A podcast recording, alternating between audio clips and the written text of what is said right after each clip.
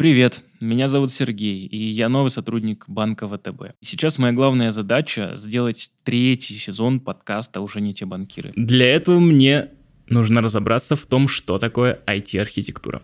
И мы будем делать это вместе.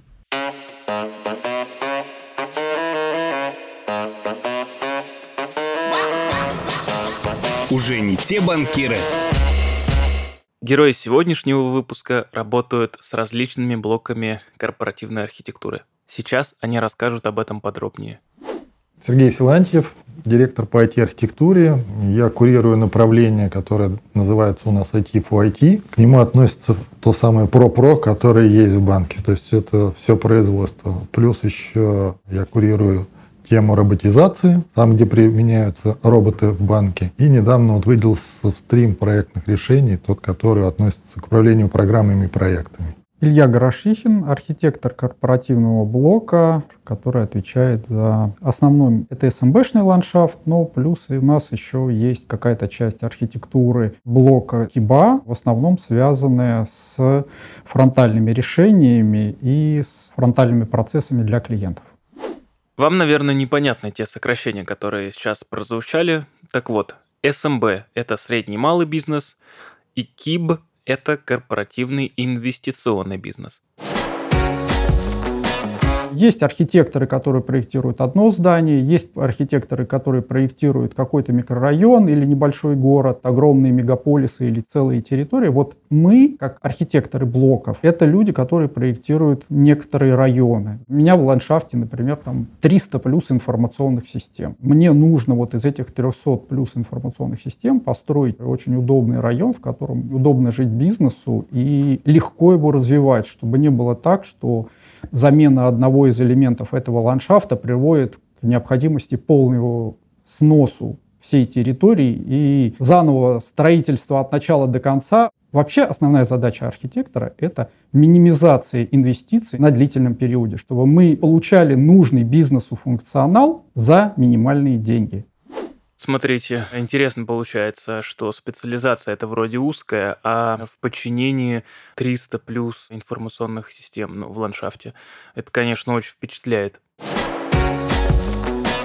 Человек не может воспринимать одновременно, контролировать большое количество объектов с должной детализацией. Мы, например, очень хорошо можем знать устройство а, механических часов, но в тот момент времени, когда мы начинаем рассматривать часы, которые расположены, например, на одном континенте, мы не можем одновременно у себя в голове удерживать такое количество элементов, которое бы нам позволяло оценить, какое время показывает каждый из этих часов, какое отклонение у каждого из этих часов по отношению к реальному времени. В результате этого мы вынуждены снизить детальность анализа. Как только мы переходим на этот следующий уровень, нам нужен другой человек, который бы работал на этом уровне абстракции. Потому что тот человек, который разбирается, как крутится каждый из шестеренок, не может следить за всеми шестеренками в этом мире. Нам уже без разницы, какое время показывают часы на планете Земля. Нам нужно просто понимать, какое отклонение те или иные типы часов дают по отношению к тому времени, которое контролируется. И, соответственно, мы уже работаем даже не с одним объектом, а с классом часов. Например, там вот эти часы электронные, вот эти механические, и начинаем удерживать внимание на объекте контроля в той степени, которая позволяет человеческий мозг. Поэтому каждый раз, когда к нам приходит заказчик, когда он от нас просит для реализации какую-то идею, мы начинаем анализировать весь ландшафт на всем обозримом нам возможном объеме. И каждый раз мы пытаемся встроить задачу, которую приносит к нам заказчик, и, соответственно, вот в этот момент оценивается, насколько требование бизнеса встраивается в, в этот вот а, ландшафт вокруг него, насколько он реализуем в этом ландшафте и где, в какой точке этого ландшафта эти требования будут выполнены максимально качественно. Мне стало интересно, чем отличаются архитекторы одного блока от архитекторов другого, и вообще насколько принципиальны эти различия. Конечно, у нас есть фишки, которые отличаются друг от друга, потому что процессы производства, конечно, сильно отличаются от процессов, которые есть в СМБ, в рознице и во всем остальном.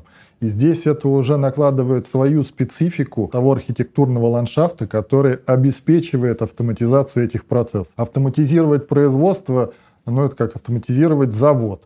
А если мы строим жилой район, а не промышленный, это совсем другие правила, совсем другой подход. А особенности каждого из направлений, они складываются с каких-то элементов, которые как раз и затрагивают это самое направление. Чтобы проектировать и делать архитектуру для направления СМБ, нужно знать, какие процессы протекают в том или ином СМБ, какие продукты или какие особенности этих продуктов важны для клиента в тот или иной момент времени, чтобы это закладывать ту самую архитектуру.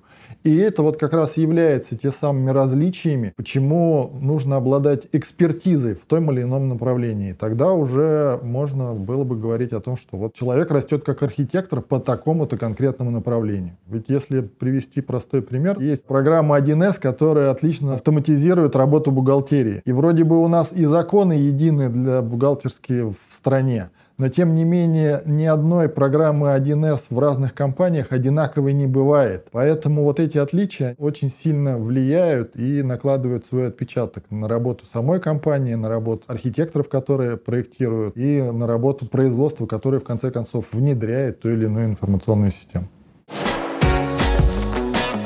Есть большая связь между архитектурой и производством. И здесь, наверное, коллизия в понимании этих фраз. Когда формируется архитектура, оно должно уйти в производство. И то самое производство должно эту архитектуру реализовать, чтобы мы архитекторы, когда участвуют в этом самом проектировании, закладывая свой взгляд на IT-ландшафт и бизнес-процессы банка, через какое-то время мы этот результат увидели сформированный, реально сделанный в железе, в системах, во взаимодействии сотрудников, ну, то есть все то, что охватывает архитектуру. Когда нужно организовать программу, проект, неважно что, и приходит и говорит, давайте вот это вот сделаем, от этого банку станет гораздо лучше, мы будем делать что-то дешевле, быстрее, это нормальное а, развитие. А дальше начинают возникать вопросы, а как мы это сделаем? И вот архитектура как раз сбором этих ответов и формирования дальнейшего видения, как это будет реализовано, занимается. Конкретный пример. Если изменяется какой-то бизнес-процесс, который охватывает несколько информационных систем, которые автоматизируют этот бизнес-процесс, нужно понять, какие данные есть в этой информационной системе, во второй и в третьей. Они между собой, эти системы интегрированы или нужно интеграцию построить заново, чтобы эти данные передать? Эти данные удовлетворяют тому качеству или тем параметрам, которые мы хотим получить, чтобы этот бизнес-процесс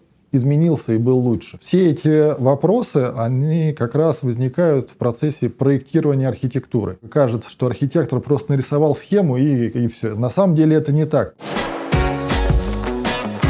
Начнем с того, что архитектура, она вся про нефункциональные требования. Функциональные требования, они важны в первую очередь для того, чтобы определить, что мы делаем, как мы делаем и так далее. А вот нефункциональные требования, они определяют, каким образом эти функции могут быть реализованы. Например, если нет никаких функциональных требований с точки зрения заказчика, это означает, что система не нужна. Эта функция может быть выполнена вручную. Мы можем, например, заполнять три анкеты в год, не создавая никакую информационную систему, если к ней не предъявляется никаких нефункциональных требований в части отказоустойчивости, сопровождаемости, количества операций в секунду и так далее. То есть вот требований нет, нет архитектуры. Как только появляются нефункциональные требования, под каждый не, тип нефункциональных требований разрабатывается определенный набор решений. Анализ любого проекта, анализ любых бизнес-идей начинается с анализа нефункциональных требований. Только после этого можно начинать разговаривать об архитектуре. Следующая часть — это анализ процессов. В текущей версии чек-листа прямо вставлен чек-лист по готовности описания бизнес-процесса к архитектурному анализу. В тот момент, когда мы приходим и смотрим на бизнес-процесс, который пытается реализовать бизнес, мы в первую очередь анализируем, какие шаги какого процесса могут быть реализованы какой информационной системой, какая для этой функции система профильная, какая непрофильная, какие накладные расходы понесет бизнес на использование этой функции и так далее. Это всегда анализ тех требований, которые приносит проект. У нас нет готовых решений на каждый случай жизни, которые можно было бы изложить в чек-листе и сказать, вот, читайте чек-лист, там в нем все написано. Насколько я понимаю, пока нет большого количества нефункциональных требований, вы можете попытаться обойтись без корпоративной архитектуры. Но как только все меняется, объемы возрастают, тут уж, простите, корпоративную архитектуру вам доктор прописал. Может ли прожить без нашей функции IT в IT, без функции архитектуры? Давайте я приведу какую аналогию. Если мы убираем функцию проектирования и не делим по этим слоям, а говорим производству, вы сами придумываете, вы крутые, вы можете сделать все что угодно. И вот тут мне приходит некоторое сравнение. Когда мы видим как застраиваются микрорайоны Москвы, или же, например, какой-нибудь Шанхай, который строится теми способами, которые придумает сам хозяин того места, на котором он живет. Если посмотреть на Москву, это очень красивый и современный город, который спроектировали архитекторы, определяя те требования, что в каком районе должно быть расположено чтобы в промышленных районах не было жилых зданий, каких-то других коллизий. А там, где решение принимается именно на уровне того места, где какой дом нужно строить, то мы вот, скорее всего, получим вот такое вот эклектику, нагромождение непонятно чего одного на другого. И здесь как раз, в свою очередь, будут сильно влиять те самые недоговоренности, не пересечения и невозможности увидеть всю эту картину немножко сверху. А человек будет мыслить только теми границами, которые есть у него в данный конкретный момент времени. Что касается попытки отказаться от архитектуры, в первую очередь это приведет к значительному росту стоимости разработки через какое-то время. Например, если у нас нет общего архитектурного репозитория, и каждый раз, когда мы будем а, оценивать необходимость доработки того или иного бизнес-процесса, то мы вынуждены будем проводить целую научно-исследовательскую работу, которая будет понимать, как данные для этого процесса, из каких других систем, из каких других процессов должны получаться, каким образом данные, которые в этой системе, в этом процессе должны будут потребляться другими потребителями, как изменение этого процесса будет влиять на какие-то другие процессы и так далее. То есть это резко вырастет стоимость анализа. Дальше резко вырастет количество отказов. Из-за того, что у нас не держится совокупность ландшафта под контролем, оказывается, что какое-то изменение, которое вносит какой-то стрим по своему процессу, может заэффектить неизвестно какое место в этом ландшафте, потому что у нас любая информационная система по умолчанию является сложной, которой единичное воздействие приводит к неизвестному результату. Внеся изменения в процесс, например, заполнения клиентских данных на фронте, мы в какой-то момент времени получим, что у нас статистика не сходится, которую мы предоставляем в отчетных формах Центральному банку. И из-за этого нам при придется отслеживать такие проблемы на фронте, то есть, по сути дела, в летящем самолете нам придется ремонтировать двигатели на ходу. И количество ошибок, которое вот будет накапливаться при установке на прод, оно будет увеличиваться, увеличиваться и увеличиваться. И в какой-то момент времени у нас как красивый, интересный городочек превратится вот в эти фавелы, в которых каждый владелец своего участка сам отвечает за то, что у него есть вода, что надо сливать куда-то отходы, что он каким-то образом должен попасть на улицу, возможно, через соседскую крышу, и такие решения там совершенно нормальные, и так далее. Ну что, вот и настало время подводить итоги выпуска. Сегодня я понял, что из себя представляют отдельные блоки корпоративной архитектуры, насколько они значимы и объемны. И да, кстати, это был последний выпуск этого сезона. Как вы помните, я ставил себе задачу разобраться в IT-архитектуре. Получилось ли это у меня? Ну, скорее да, чем нет. Ну, вы, конечно, не подумайте, что я считаю, что теперь я могу стать IT-архитектором. Нет, это очень сложный вид деятельности. И я понял, что нужно набраться немало опыта в IT, прежде чем пытаться освоить профессию архитектора.